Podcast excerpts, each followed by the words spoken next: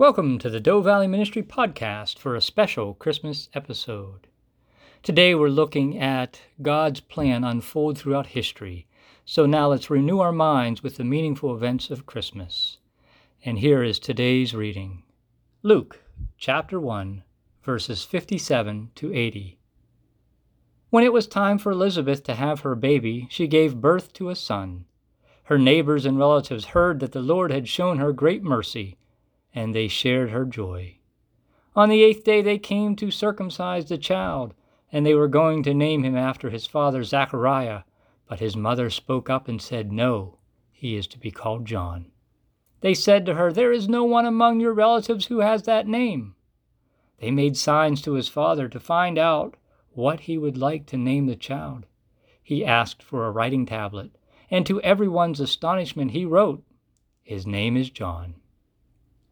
Immediately his mouth was opened and his tongue set free, and he began to speak, praising God.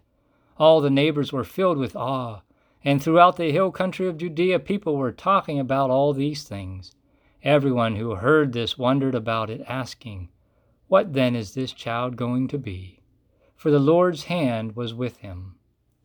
His father Zechariah was filled with the Holy Spirit and prophesied, Praise be to the Lord, the God of Israel because he has come to his people and redeemed them. He has raised up a horn of salvation for us in the house of his servant David, as he said through his holy prophets of long ago.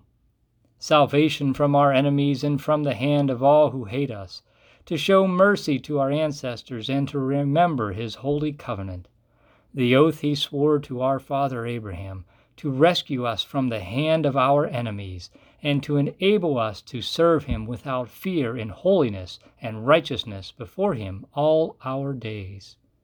And you, my child, will be called a prophet of the Most High, for you will go on before the Lord to prepare the way for him, to give his people the knowledge of salvation through the forgiveness of their sins. Because of the tender mercy of our God, by which the rising sun will come to us from heaven to shine on those living in darkness and in the shadow of death, to guide our feet into the path of peace. And the child grew and became strong in spirit, and he lived in the wilderness until he appeared publicly to Israel. We trust you've enjoyed what you've heard today. Tune in again tomorrow to continue listening to the Christmas story.